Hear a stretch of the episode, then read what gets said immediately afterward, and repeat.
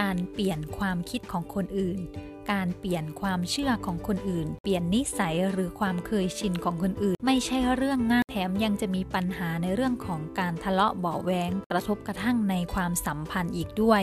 การเปลี่ยนที่ง่ายกว่านั้นก็คือเปลี่ยนที่ตัวเราเอง กลับมาพิจารณาความคิดและความเชื่อดั้งเดิมในอดีตของเราที่ผ่านมา เรามีความคิดความเชื่ออะไร จึงส่งผลต่อชีวิตของเราในทุกวันนี้ทำให้เราได้รับผลลัพธ์แบบนี้ เราเปลี่ยนที่ความคิดซ้ำๆเดิมๆที่เราเคยเชื่อ สิ่งทำให้ชีวิตของเรามีความสุขหรือไม่มีความสุขชีวิตของเรานั้นก้าวหน้าหรือไม่ก้าวหน้า ขึ้นอยู่กับว่าเราเปลี่ยนความคิดและความเชื่อเหล่านั้นด้วยตัวของเราเองหรือไม่ เพราะการเปลี่ยนที่ตัวเราเองง่ายกว่าการเปลี่ยนที่คนอื่น เปลี่ยนที่ความคิดของตัวเราเอง ความเชื่อของตัวเราเองง่ายกว่าการเปลี่ยนสิ่งแวดล้อมหรือเหตุการณ์ข้างนอก